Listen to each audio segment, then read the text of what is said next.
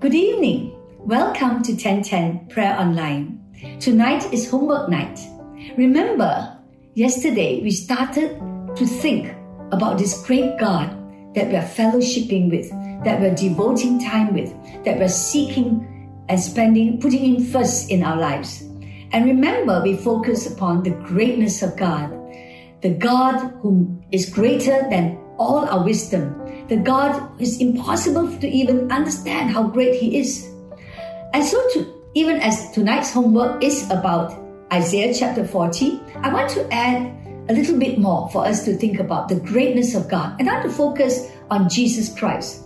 Do you know yesterday we said, To whom will you compare me? I have no equal, says God to Isaiah. Jesus was the same. So turn with me to Philippians chapter 2 and let's look at the greatness of our Lord Jesus Christ. Amen. So Philippians chapter 2, it says in verse 6, Jesus was in the very nature God. That means he's exactly like God. And he did not consider his equality with God something to be grasped. In other words, Jesus was equal to God, equal in substance, equal in divinity, equal in power, equal in magnitude. And he did not consider equality with God something to fight for, something to be grasped. That's why that beautiful song, He has no equal, He has no rival. And I love that. Do you know Jesus? Even as He went to the cross, I will, I will read the rest of the verse, but I'm going to highlight the last part. So, Jesus did not consider equality with God something to be grasped, but even though, verse 7, he made himself nothing, he emptied himself, he took the very nature of a servant, he was made in human likeness, he was found in appearance as a man, he humbled himself and became obedient to death, even death on the cross. But remember, Jesus didn't just stay on the cross, even though he came as a man. Where is Jesus now?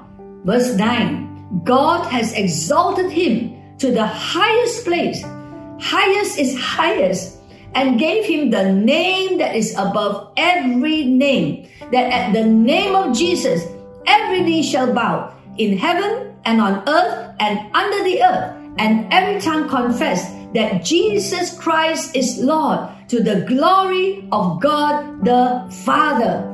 That is the greatness of our Lord Jesus Christ. The name that is above every name, that at the name of Jesus, every knee bows. That is why we read in Acts of the Apostles, when the apostles, when the disciples use the name of Jesus, I command you in the name of Jesus, get out. The demons get out. When Peter and John saw the man crippled at the gate and says, in the name of Jesus, stand up and walk. They stood up and walked. Why? It's the glory and the greatness of Jesus' name. That is why you must spend time with Jesus and learn the value of his name. When we call on the name of Jesus, every demon flees.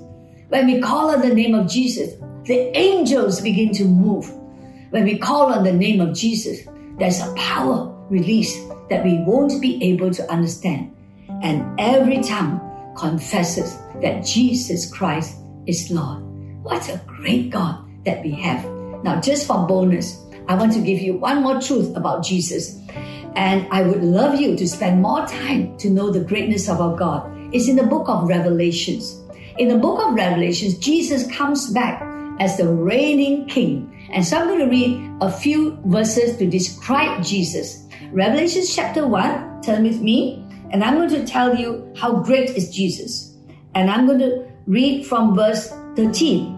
All right. So John is saying, I turned, I saw seven golden lampstands, and among the lampstands was someone. He was like the son of man, dressed in a robe, reaching down to his feet with a golden sash around his chest. His head and hair was white like wool, as white as snow. His eyes were like blazing fire. His feet was like bronze glowing in a furnace, and his voice like the rushing of the mighty waters.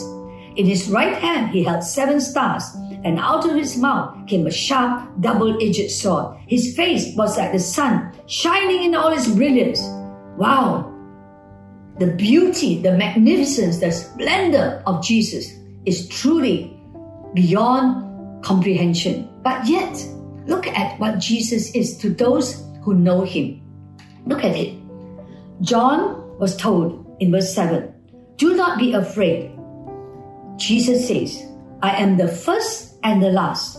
I am the living one. I was dead, and behold, I'm alive forever and ever, and I hold the keys of death and Hades. This is the greatness of our God and the Lord Jesus Christ. Even death and hell, He has conquered. That's His greatness. And He's alive forevermore. He is the living one. Wow. Let us worship Him, shall we? He is Lord. Let's sing that song. He is Lord. He is Lord. He is Lord. He has risen from the dead and he is Lord. Every knee shall bow, every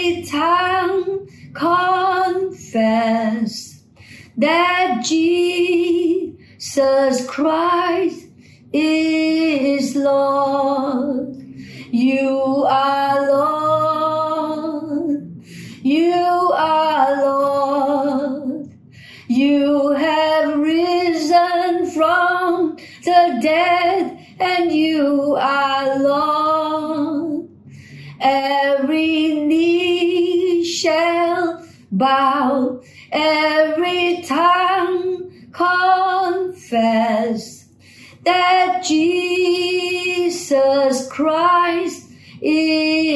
Lord. That Jesus Christ is Lord. That Jesus Christ is Lord. We confess, O Lord God, you're Lord of the heavens, Lord of the earth, and even Lord of Hades and death. You are Lord over all creation. All things were created by you and for you. Without you, nothing can be exist. Oh Lord God, you truly at the name of Jesus, every knee bows, every tongue confesses Jesus Christ is Lord. Therefore, we can worship you. We can declare you as Lord of our lives. And Lord, you are God of our lives as well. We thank you. You are Lord over our whole creation. You're Lord over heaven and earth. And you're Lord over us. And you're Lord over coronavirus. In Jesus' name we pray. Amen. Spend some time worshiping Him, declaring to yourself, declaring to the heavenly realms who Jesus is. Read Revelations. I'm going to encourage you to read the whole of Revelations, the whole of chapter 1. You discover He is the one who Alpha and the Omega, the first and the last. Wow. Look at all that Jesus is. And read Philippians chapter 2, verse 4 to verse 9. And don't forget to read Isaiah chapter 14. So you have a lot of homework. So spend a bit more time to discover this God that you are spending time with. God bless you. God bless you. Have a good night's rest.